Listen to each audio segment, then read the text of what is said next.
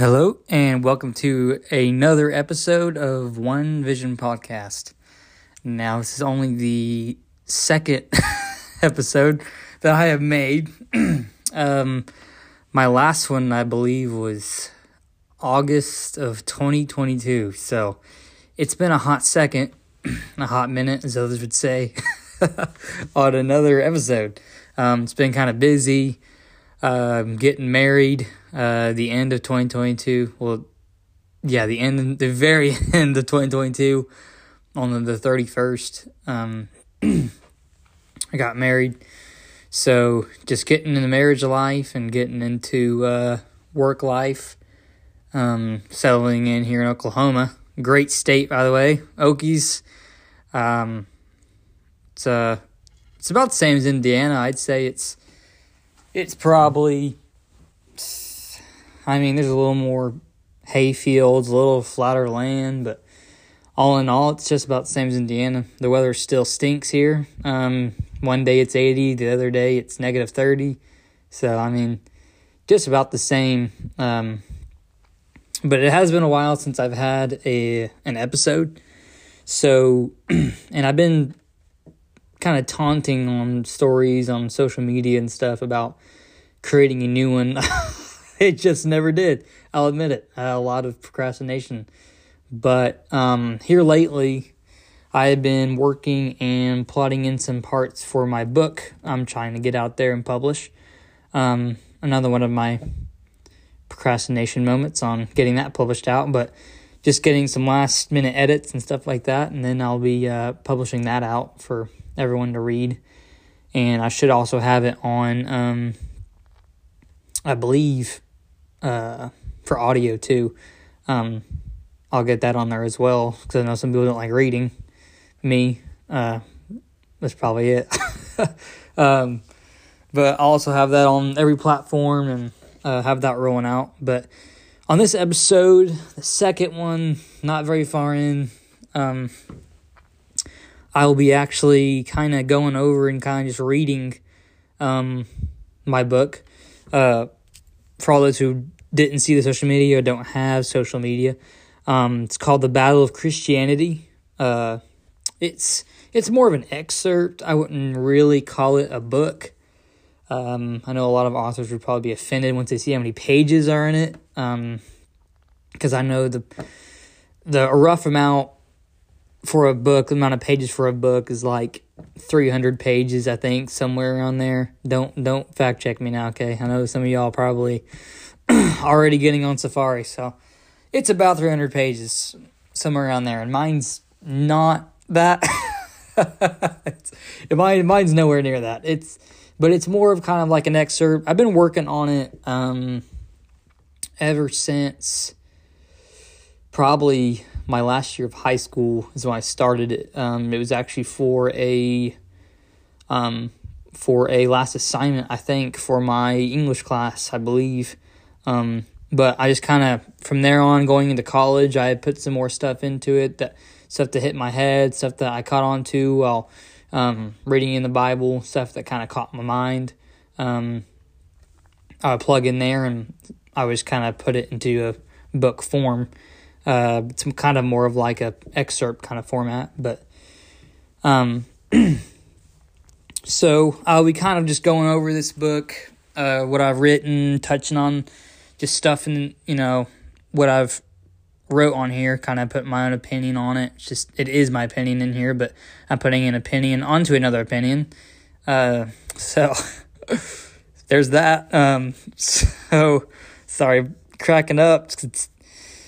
Uh, talking on this, it's just kind of weird sometimes because it's just me in a lonely room. So, and then I start laughing, and then I think in the back of my head, you know, Ethan, you're so weird. Why are you laughing at yourself right now? It feels like you're talking to yourself, but I'm not. You see, I'm talking to other people. So, anyways, anywho, how long are we in this? Oh my. Okay, so starting off, um, the Battle of Christianity, kind of an overview of what it is, is like, um, kind of just like a book of principles, just kind of going off of just basic Bible and kind of explaining it into simpler terms and try to putting my own opinion and wrap on it. Um, So starting up, I my first my first chapter is uh, principles of truth. So I'll just start reading on that, and we'll see where we get. Um, and every single thing I've said in here, every single thing I've written in here, some things still may be grammarly off. I haven't got it professionally edited yet, so all you book scholars and literature critics, you know, don't pause it and look over and be like, man, this guy's totally just ruined that whole sentence because I probably have on a few of these. I now live in Oklahoma, so I've also come to their language here. Um, it's not good or bad English, it's just English. So, uh, stick with me and try to listen listen up and see how if you agree, something you don't agree or you do agree. That's what I like. I like people to get their brain rolling and thinking and what they believe, but a lot of stuff in here is in the Bible, so I believe almost all of it's true, but of course there's my own opinions on it, just kind of putting in a, a talk on it, uh, what I believe it's saying um, biblically. so starting off, Principles of Truth, Chapter 1. Clear my, my windpipes here. Uh, okay. Sorry. In today's society, most people say that, say, I already messed up right there. And also, I'm not putting an edit on this podcast. Um, I know a lot of people do that to make it sound super professional. I'm not really like that. Say what you will about it, but I like people to get the raw material and the, the true, not the fake. Um, starting over. In today's society, most people say they are Christians, but at the same time, do not believe in the existence of creation or the true, tra- the true steps of salvation. Stick with me. we read that God is the author and creator of science itself, yet throughout the years, that subject has been tweaked. Most people impersonate the lifestyle of a Christianity, but they want to make themselves look even better, wanting to be held high in regards and respect. Um, that's that's that's kind of what I've been seeing. I mean, counting my age and my you know my limit of wisdom, um, just getting out what I can of this everyday lifestyle and world. Um, there's a lot of, I would say, just impersonators out there uh, kind of just impersonating the lifestyle of Christianity, but not really living up to it, um, including their their works and um, how they live their daily day to day lifestyle. Uh, just proves that. Although they may tell you that they are a Christian and they believe in God, it doesn't necessarily mean they are of Christ. How does that work out? What do people really call Christianity? I'll answer and ask what are their works and how are they really living according to the Word of God. In the modern day, the word Christianity can go a long way as far as describing what it entails. Before you read any farther into this excerpt, I want to point out the main reason why this is even being written.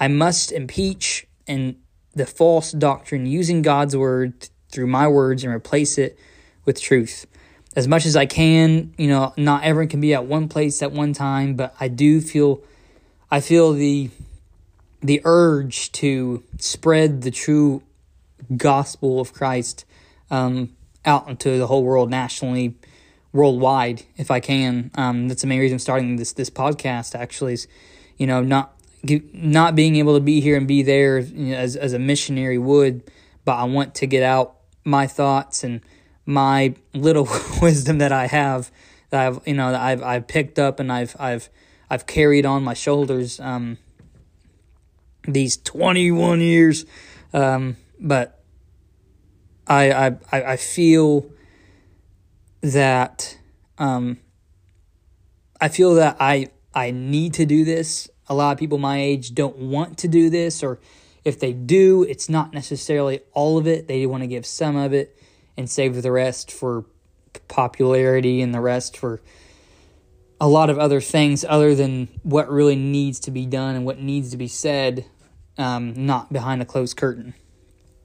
it's mind blowing how the world has succumbed to easy living, how Christians have feathered off to cling to what is comfortable.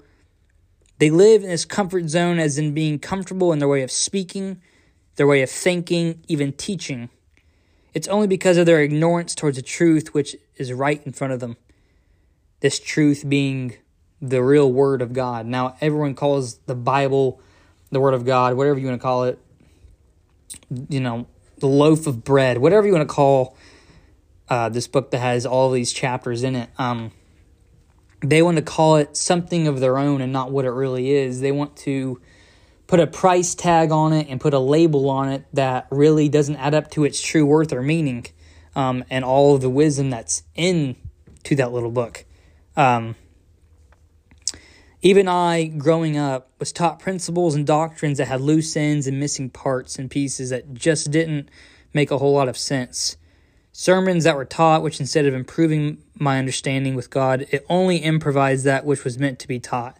It is kind of growing up, I've been taught by a lot of people and a lot of of ministers and and just kind of going through the motions and throughout the years and listening to all of them after really digging into the word of God and and and really being convicted and and seeing the truth I I I see now that not everyone wants to not not everyone wants to be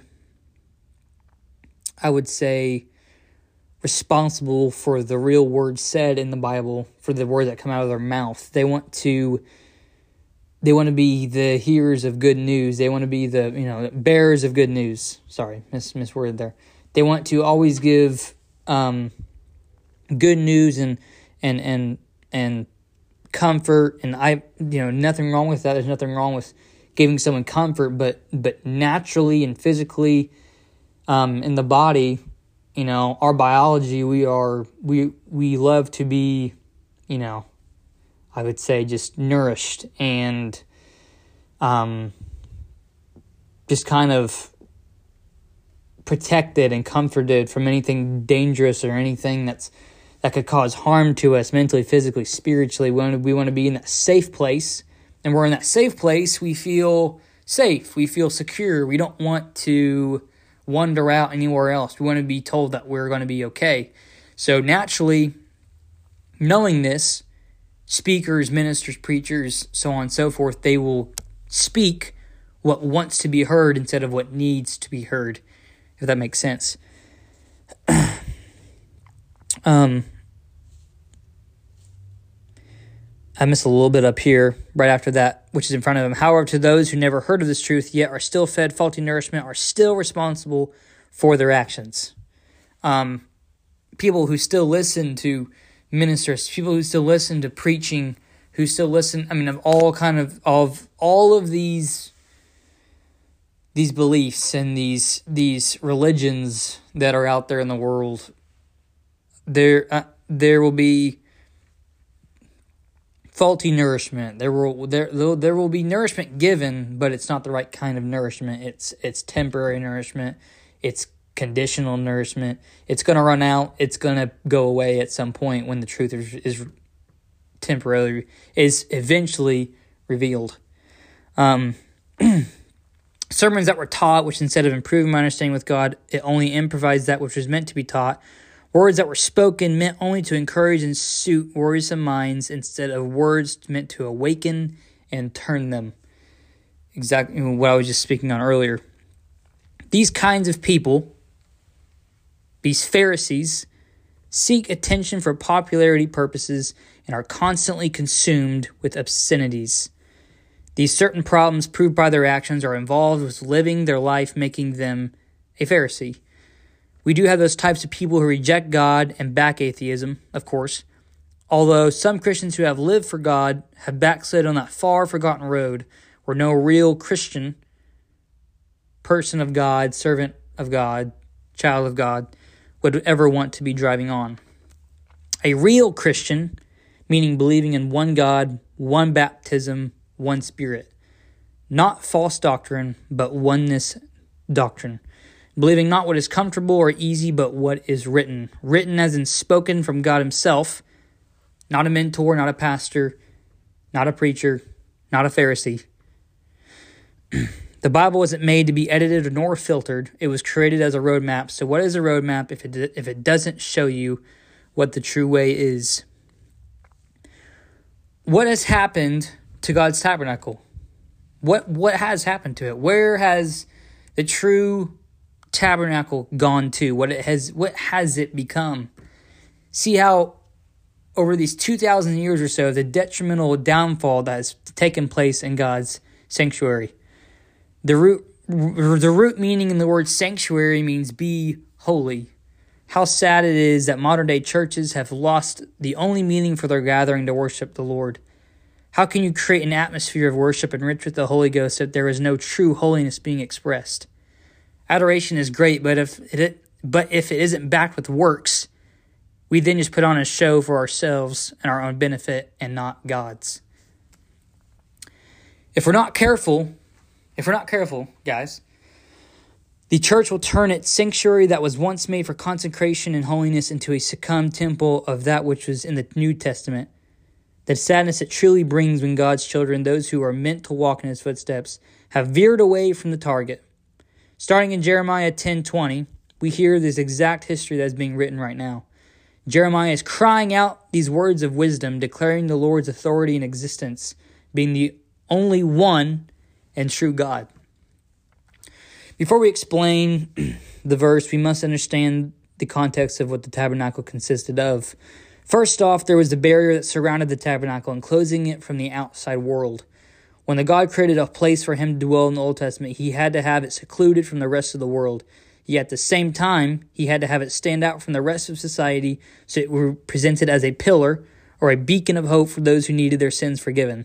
This is Old Testament, so this is Old Testament, Old Law, the Ark of the Covenant so on and so forth. The same, excuse me, the same as how God must, He must, all caps, have a clean temple or a clean heart to dwell in. There can't be any blockage or space taken up. There can't be any false religion. There can't be any any any pride. If you want to be a servant for God's kingdom, you have to be easily accessible. Your heart has to be surrendered as well as your mind and body. When the temple was built in the Old Testament, there wasn't just the door. There wasn't just a door standing there and that that you know people of the tribes walk by. There's a temple. What? It's just that big door over there. You know, that big big stone door. Anything in it? No, just walk through the door. That wouldn't make sense. It's the the holy place, the the tabernacle. there wasn't just a pillar or two. The temple had to be complete complete inside and out, inside and outside. It had to be complete for God's Spirit to dwell in. Now people will say, "Oh, you could have put it in some shack, and you just could have put the Ark of the Covenant inside that, and that would have been."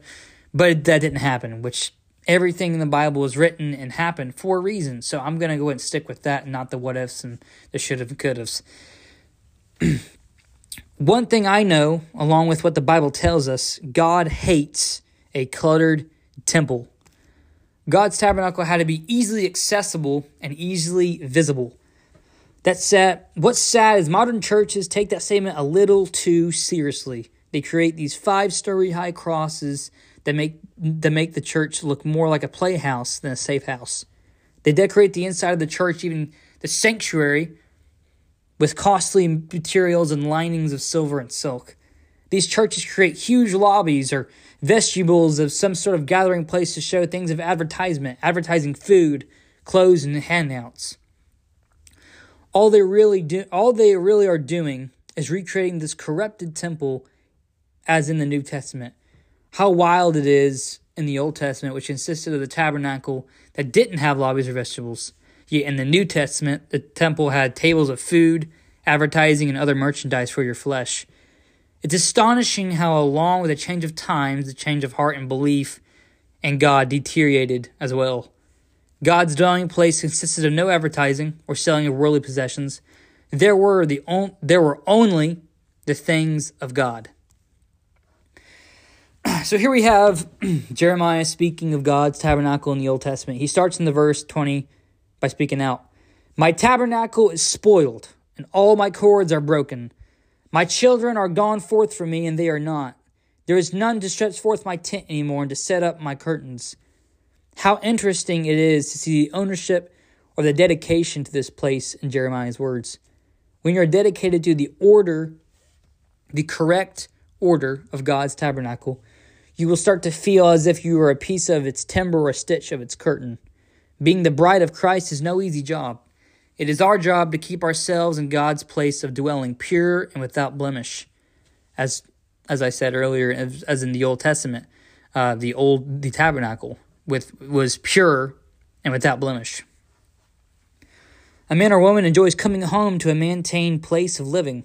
I love coming home to a clean house. My wife is an amazing cleaner. She she cleans very well. It, it's it's it's and I I am too. I'm also a very good cleaner. Uh, we both have a little bit of you know OCD in us, so it, it's it's great. It works out great that way. Um, but I love coming home from work and walking into the smell of pumpkin and the smell of fresh fabric. I don't know if anyone knows what that smells like. I love coming into a smell, a good smelling, clean house because I feel better about myself. We love returning to a familiar, comfortable environment where we enjoy abiding. A place that isn't pure or just in the eyes of God becomes a hindrance to him. Henceforth, when this particular place becomes a hindrance, it is no it no longer weighs the burden of Christ. He's no longer there.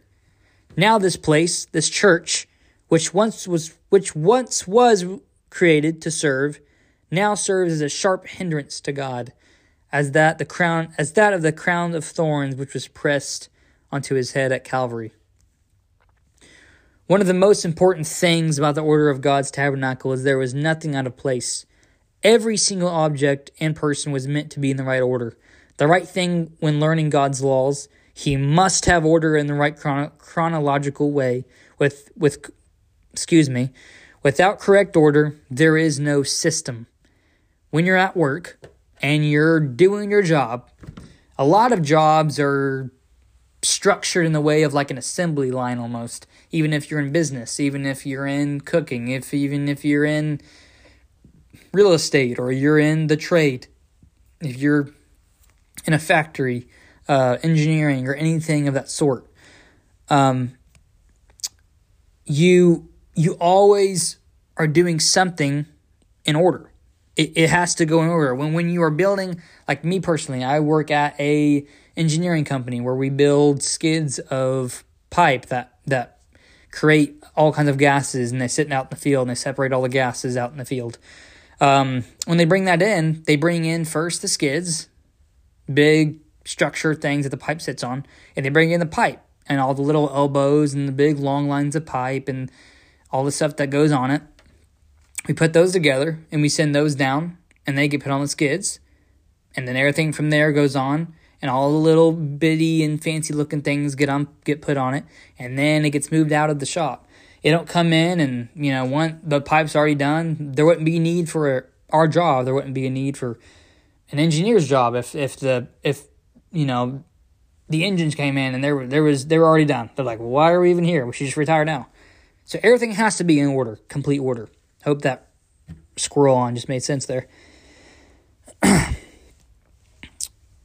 there's there's no correlation between man and God when order isn't taken seriously. The word of God is in order, just as history of man repeats itself. God has such a mindset of correct order, he sets our entire timeline in existence to repeat itself over and over again. And you can see that by just now in the modern day of how it's, you know, we went through all kinds of history. Look, just look in your history book and look at everything that happened from 1600s to, to modern day, and you can see at a certain point it starts over again. Not the exact same history, the exact same incident, but it's the same kind of history that happens. Jeremiah continues to say in verse 21 For the pastors are, are become brutish and have not sought the Lord. Therefore they shall not prosper, and all their flocks shall scatter. Pastors and preachers in churches have become brutish or, or stupid in a tense, fools, and unteachable They become stubborn in their beliefs in the motto of what the true way is. These fake preachers, these false prophets, these Pharisees are no longer seeking the Lord in prayer, truly.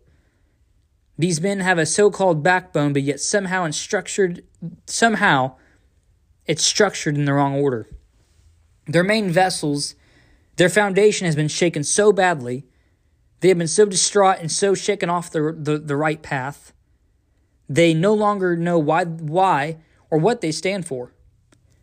Yet, out of fear of being mocked and ridiculed by other people in their, their congregation, with a crippled mindset, they stick to the stereotypical ways by those whom they followed for years. By this happening, the congregation scatters mentally, not just physically, even the church is swarmed with people spiritually. The people of the church will be scattered in thinking and theory. They don't know Adam from Eve. Even if I'm incorrect, try going to a church in your town, not of your own belief, but someone else's. See, you wouldn't consider your own church corrupt since you've been attending there for so long, so that wouldn't work. Go sit down in some other church's pew and listen to whoever's speaking. A major amount of false prophets, if if not all of them, will speak with the same tongue in the same way, even if the language isn't the same. We may vary in tongue, but Satan always stays the same. You'll soon find out after listening to the breathless words coming out of the false preacher's mouth that everything he's saying is not of conviction, but yet only convincing. Let me get my drink real quick because I am so caught cottonmouth right now.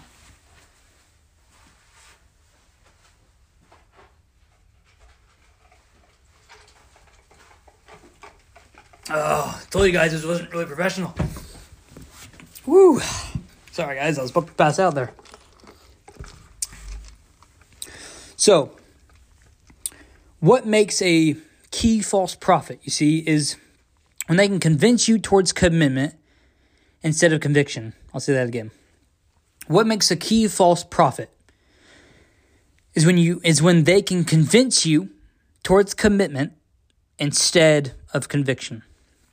They will corner you and chase you even into their belief as fast as they possibly can because they want they want to get to you and they want to get you attached to their words and body movements.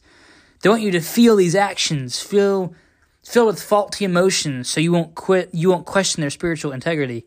They want to make you feel pulled in. They want to pull you in with with with words and with emotionalism and they just want to put on a show so you won't question their integrity. Even if you do end up questioning their words and beliefs in the Word of God, if you bring it to them, they all will give you the same answers. Well, that's what my father preached, and he preached what his father preached, brother, sister. If it feels good, it must be God. These men do not seek the counsel of God, nor do they seek his will in their life. They seek for worldly favor and popularity. They want followers, not brothers and sisters. They want to be a leader, not a follower. They don't want to be seen as equal to their peers or fellow church members.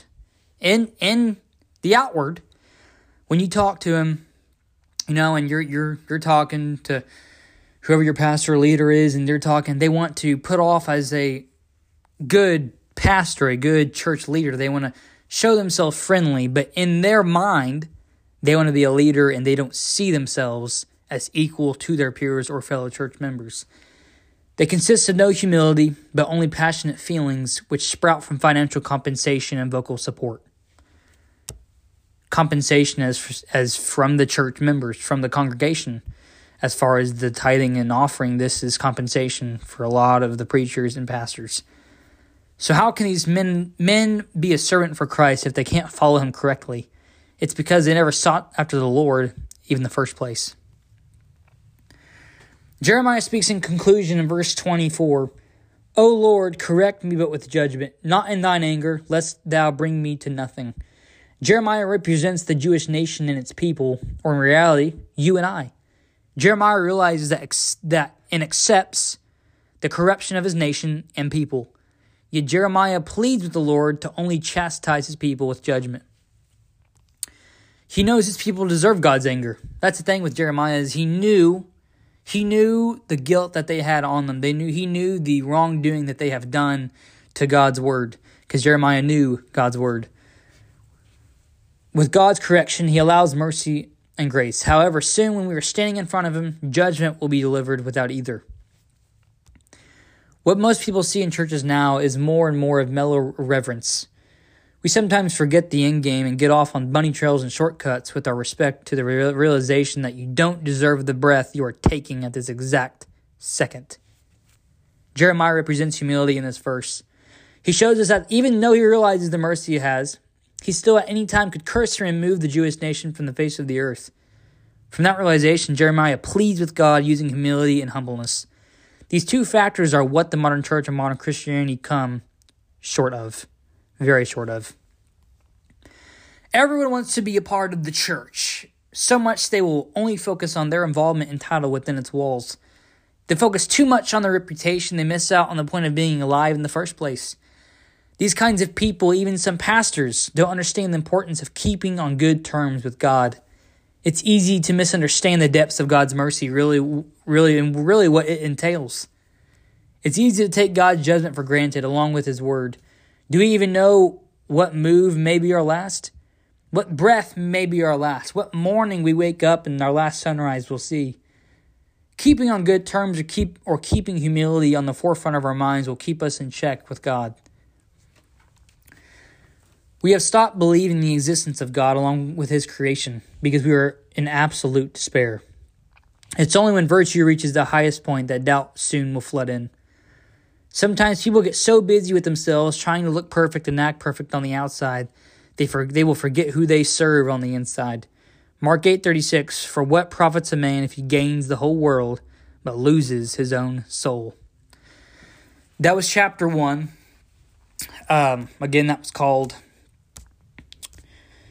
Principles of Truth. That was chapter 1. Um,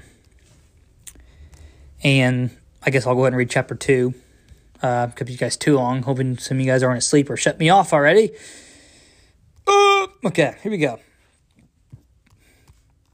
So, chapter 2. I've lost it. Never mind. Here we go.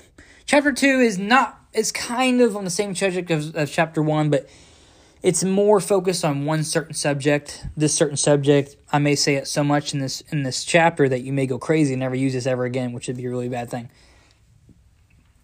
So, this next chapter is called Critical Thinking in Society. Now remember, guys, a lot of this story I writ I written. I'm a great. I can speak so well. A lot of this story was written when I was a lot younger. So this next chapter was kind of when I started it. So it's a lot. You'll you'll you'll figure it out. I mean, there's there's still some really good stuff in here because I went through here and edited a lot of it, but you'll kind of see a little bit of what I was what I what I'm saying here. But um, just as far as I keep on one subject for a long time and I kind of explain a lot of stuff that really don't you're like, okay, why do we need to know this, you know? But you'll you'll see. You'll see. All of you critics out there. so, have the people of God realized the importance of critical thinking throughout their ministry in God's kingdom? We all know people who despise God and use critical thinking mainly because it's a necessity to mature mentally. However, using this smart way of thinking, Christians can not only abide by God's word better, but also relate to God's word better. Being susceptible isn't always a weakness, as long as you know who you're susceptible to. Susceptibility can vary in your mindset. Critical thinking through prayer can help you guide your mind to the right answers. Over the past years, our thinking has become so numb that we don't have the pillars of knowledge as our forefathers. Proverbs 14:15 The simple believe everything, but the prudent give thoughts to their to his steps. We have been given this verse to instruct us how to think and how not to think. Yet instead, we put it aside and wonder why we can't outthink a commercial. Because I know a lot of you guys get on your social media and you get on your Facebook and you get on your, I don't know, MySpace. I don't know. I don't want to use that anymore. But these, these these things pop up. These commercials, these ads, they they they pop up, and I've actually I've been witness to following a few of them. I had an amazing clothesline ad that came up, and I was like, wow, this is a really popular clothesline. I'm just gonna get it on here. And they had some cologne on there, and you know me, I'm a weakness to cologne, so I'm like, oh, that's really good. So I bought a bottle, never got it in. It was a very expensive bottle too, and and I'm always telling people like, dude, you would really like give into those ads, like, and I'm the one who bought a brand new bottle of cologne and never got it in. So yeah, uh, wouldn't do that. Always hit on the site, make sure it has that little padlock looking deal at the very top. Didn't do that, by the way. So here, here we are. Um, so our our I messed that word up so much. Our ulterior motives in life can define large problems and pull out the best of the worst. We have to follow guidelines for ourselves in order to keep on to keep on track. How do we see things in our own perspective nowadays? Can we break things down so we can solve them? I believe we can and will be able to look back at our problems so we can solve future problems. All this will predict the actions you will succeed in your lifetime. Critical thinking can affect our physical our physical side. This affects our financial st- stability, marriages, daily tasks, and especially our own relationship with God. We should also use critical thinking in our professions. A firefighter uses a huge critical thinking part in his responsibilities. He or she needs to think about how they will enter a house and how they should hose down and what to knock down with an axe. They risk their life every day by using critical thinking, which is very difficult in a life or death situation. A soldier also uses critical thinking when he or she is in combat or searching a hostile room. How will they turn the corner? Will they be prepared for a tripwire or a sniper who's looking through the windows? Depending on the way the soldier thinks, he or she or future will follow in those steps. It means he's going to die or he's going to live. Um, especially an explosive ordnance disposal specialist in, in EOD. They have to be very careful with every single move they make. It is a big risk for their lives and other people's. These types of people and careers definitely need these guidelines on an everyday basis. However, we who are not in this position also need guidelines of critical thinking. We should have a successful goal in life, which we should not only reach but overcome. We always settle on average or what we could be, but we never but then we say that it will probably never happen. Just like when I say I'll do another episode on my podcast and it doesn't happen for a very long time. Shoulda, coulda, was. We as a society should also put God first in our critical thinking. We should stick to his plan or whatever we do in life. We need to fail big so we can learn from it and dream bigger. I didn't mean to do that on purpose. Don't go out and shoot someone and say, "Whoa, I failed big." Now I'm listening to him. That it's it's it's deeper than that. How do we take care of our own problems day to day? Are we asking help from God and using critical thinking, or are we just going by what the devil makes us think? Are we stepping back and taking a third person view of our lives before we start something new spiritually or fleshly? Are we pausing and contemplating the outcome of where we will be or how we might be affected? We should never make a move or progress further if we haven't made a set in stone decision. Set in stone meaning we are confident and committed to our answer. This this can happen and will only happen by going down on our knees before God and giving ourselves to the work of God. We then start using critical thinking and start process of elimination. By starting this, we grow closer relationship with God, having a kingdom like mind, giving us a tool to infuse into problems before they hit us out of the blue. And there's still going to be stuff that's going to hit us out of the blue. There's still going to be problems and situations that's that that's just going to happen. It's called life, you know. Reality says most people like to think inside inside the box because it's more comfortable, like I talked on earlier. Except in this way of critical thinking, the normal way is not the key to, to success. We should have daily goals that we set, not because we have to, but because we want to. How do you think Albert Einstein became a fam- famous inventor? He used his so called mini marbles to complete all of his tasks. Wow, I was so young here. Starting your future career which hey, this stuff is still good. Okay, as I fact checked all of this. All right, okay, it's all still good. It's just I'm I'm a little cringy sometimes. You're a little corny. It's it's, it's pretty bad. Um, my wife would definitely agree to that. It's, it's I was a very corny guy. Wow, starting your future career will definitely take a critical thinking. It will definitely take a critical thinking. I don't know why I started talking like that. I'm gonna. I'm gonna look back on this episode and listen to it later on and be like, man, I'm so dumb. Oh, and you all know it's true too. College isn't just a hop, skip, and a jump, and then you've completed your life and calling dreams. Life takes critical thinking day in, day out. We can, can't cartoon our so called living for the future. We need to take a step back and realize that life isn't just a handful of lollipops. You will face heartaches and you will stumble upon pinnacle rising rocks that will make you fall and produce scars that will always be there when you wake up in the morning. Except when you pick yourself up out of bed, you will realize that you are not just a broken vessel to be used for the glory of God, but you are an, ad- an artifact of His kingdom. You will have remembrance of your many battles and will be, be able to testify and that you are stronger than ever before, just because you use this wisdom consumed by God's Spirit, which got you through life's deadly punches. We should be that child who chooses the $1 bill rather than, rather than the $5 bill because we know that in time we will soon have a boatload of money, I'm not saying use critical thinking because become a millionaire because I would already be one. I'm just kidding. I'm I'm very far from that.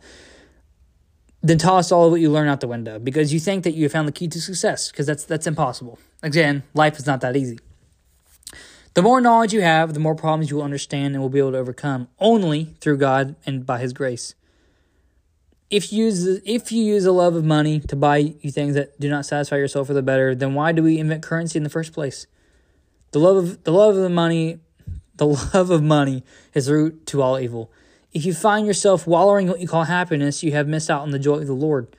We should complete this small task in life by using critical thinking because in the end we will have fooled that old devil. Corny. Critical thinking is an important key to have mental. Critical thinking is an important key to have in life. We can not only solve our problems with we cannot solve our problems with the same thinking we used when we created them. Albert that was quoted by Albert Einstein. Most people, most people use critical thinking every in everyday life. There is no payment for critical thinking, no penalties. The only thing that someone has to lose while using this creative way of thinking is nothing. Critical thinking is a way of thinking that is not of average humans. Normal thinking is not bad. However, most thinking is based on assumptions. Assumption is the master and caretaker of people's way of thinking. The average human wants to get his or her problem solved by thinking the easiest way possible, or which is another example of laziness. You sloth. Critical thinking also involves how the world revolves and acts, especially the people who, who are inside of it. Critical thinking is super important, but it means nothing. It means nothing. It's not even meant to be recollected if the person using it doesn't know how it works. The saying, it takes one to know one, is definitely key when it comes to talking about critical thinking. Now, just how do people use this way of thinking in everyday life? An important element of critical thinking is our spiritual life if you should if you should never let your guard down when it comes to using critical thinking with the devil. He is a liar and one of the best ones too. The main area you must focus on when using critical thinking is which area you will attack me first. Jesus, of course, in the Bible used critical thinking every day. When God walked the earth, he was tempted by Satan. Satan told God that if he came if he gave him all the power and bowed to him, he would give him the true place of authority, which we all know that that was a bunch of baloney. Of course, God said, Get thee behind me, devil, and the devil fled. In this situation, it could have gone very bad, which is immediately turned around because God used power and stopped devil from tempting him because he is God. Another story of person thinking critically in the Bible was Moses. Moses used critical thinking in a number of ways, mainly when he was obeying God. God first approached Moses in the fiery bush. Bush. a fiery bush. Okay? I don't know where I got an R from. The one who states his case first seems right un- until the other comes and examines him. Proverbs 18:17. When Moses was approached by God at the burning bush, he didn't run away and cower in fear, although he did not in the moment, but then afterwards he fled to the wilderness and so on and so forth, came back. We've all seen the little cartoon, okay? When Moses ordered Pharaoh to let his people go, Pharaoh did not let his people go. Although he ran from fear, once he humbled himself, Moses did what God told him to do, and in the end, his people were free. Critical thinking is, and also don't get mixed up on if I use critical thinking, I can do absolutely anything because that's what God is for. So this this is just I'm just saying using this kind of thinking in your day to day life is kind of what I'm saying. The Bible says we are created in God's image. This means you you also have some of His characteristics. Is that crazy or what? which includes critical thinking. You're like, man, thought you were going to say something else. Back to this same exact word. We use this type of thinking in arguments and big decisions. It's almost over, guys. People use this critical thinking in big decisions, like signing over a product person to someone else. If that person does not use critical thinking, it could be bad news for them in the future, like when someone scammed me on a bottle of cologne. This type of thinking also helps in small thinking, about like what children use. Critical thinking is very key when it comes to making choices big or small, a child uses it when he or she plays with a certain toy. The child can either pick one or that they know no one else is able to play with or like. A child also uses critical thinking on decisions like what kind of ice cream they want to eat or what friends they want to invite over to their house and play with. It may not take, seem like a huge decision on a child's way of thinking. But in reality, all Christian critical thinking is the same in decision making, big or small. This way of thinking can also be used in arguments portrayed by a man and his wife, or a good friend. When a husband and a wife argue, they use critical thinking. Most of the time. Okay? Sometimes it's hard to tell whether the husband or wife uses critical thinking in an argument. This is because every once in a while, when a woman argues or a man argues, their mindset isn't on the situation itself, but it's somewhere else. The man loses control when he gets angry and dives too deep into the situation. It doesn't matter, there is no discussing the problem. It's now a life or death situation. One, when it started off, where are the keys to the house, or where did you put my favorite mug that I like in the house that turns into World War III? this leads to the characteristics of a man and woman's body and mind with dealing with critical thinking. When it comes to the thinking in general, women are right there with it. Most of the time, women have already planned what they wanted to do ahead of time. The average woman's mind can decide over a certain task with more detail, which makes a certain situation better. Even so, the amount of thought put into it is really what matters. The gift of precision thinking on all things at the same time is what women have and men don't. Men really just want to have something. They don't, we don't really. I mean, we think deep into stuff. Don't get me wrong. I mean, we're we're always you know, we're always making sure this is going to benefit me, my family, is this going to benefit, so on and so forth. But I mean, when it comes to something simple, we'll be like, yeah, just give it to me. You know, I really don't care. How the design and structure of a woman's brain is made intentionally for checking purposes. If you ever know what that means, that checking tool which women uses is not bad at all. It's actually very good, which men need a lot more of. This tool that women use keeps men in check because they get distracted very easily. Yes, from experience, men are easily distracted and need some checking most of the time by a companion. Every man needs a wife who knows him and wants to get him back on track. There are a number of people that jobs that require critical thinking. Some jobs require more critical thinking than others. If you want a good job that will feed you mentally, you need, you need critical thinking to formulate situations into great outcomes and not great losses. The president has a very important role that involves this type of thinking, can not only decide plans, but inspire ideas in an indulging nation that wants to pleasure all day, every day. The interesting models and laws around you were passed by the president. To be a good president who can think critically, stabilize nation and people, and keep freedom throughout all the world must know what he is doing. yes, he must know. Another person who must use critical thinking in, in his or her job is a judge, especially in the Supreme Court. A judge must must know his or her job and rights. The person they are dealing with is in their hands. Good or bad, high power, average authority, critical thinking is what people need in order to perform good works in, the, in this world. God has given this tool for us to use it correctly. It can be used for greater things than none of us humans could ever imagine. The authority of critical thinking has been created and perfected by God. If we use this smart way of thinking to our fullest ability in our everyday walk of life, it will pay us back with a place of God in eternity. That's chapter two. Okay?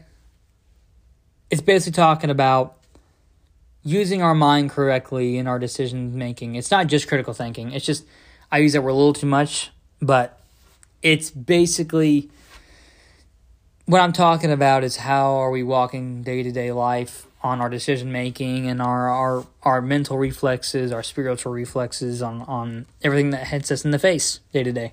Um, that's basically what that was all about. So, chapter three um, in this excerpt is called Satan's influence throughout our walk in life. Um, starting it off, people today think pride and involvement with the key of women is is the key. Sorry, I'm going to start that over. I think I just had a brain absolute shutdown right there. Um, people today think pride and the involvement with women is the key to success. And um, that was talking mostly to men right there, and or women. The involvement with men is not the key to success. I'm not saying that all women or all men are bad. It is what a man or woman's mind does to someone else rather than towards himself. if that makes any sense to you guys, uh, hope it hope it did. Um, it is what a I just read that. Um, a horse pill of pride is what takes over somebody's mind. This can revolt in the flesh of a human being that is battling between their personality and their personal thoughts. And this next, I'll read one more paragraph, and this is going to be like the trailer for the next uh, chapter because that's all I'm reading of the book. This is going to be it. Yes, that means you have to stay tuned for the next episode. You're going to be like, Ethan, that's not going to be until like next year. It's actually, it, it's not, okay? All right. Uh, I'm going to, this, I just, I didn't want to read the whole thing. I wanted to put a little, a little bit of a cliffhanger out there for you guys, you know? So, one more paragraph, and I am completo with this. Another thing that comes in a, a human mind when under anxiety is doubt. The law of undulation has taken part in this subject. Satan has ways of tempting us and getting under our skin, so we will have second think our actions in life, so that he can take control in our next. That's eternity. Satan puts thoughts inside of our heads of dying and what will happen after our death. He tries to set our minds on this type of zombie-like motivation to overcome our goals, withholding us from our growing from growing spiritually.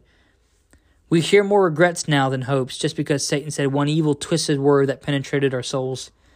People give up too easily, too fast if they only knew the incentive that lays await for them who fight the good fight and keep the faith. And I'm going to leave it with that because that's called the cliffhanger. If y'all learned that in school, and we all hated that, all the students who were in school. Um, but that's all I'm going to go for today of my book. Um, the book. What's the title of the book, Eden? The Battle of Christianity. Um, that's all I'm going to be doing uh, so far. So far, as far as far as today, it's called Ethan needs to go to bed. Um, but that's all I'm going to read so far today. I hope you guys have liked uh, what has been said so far.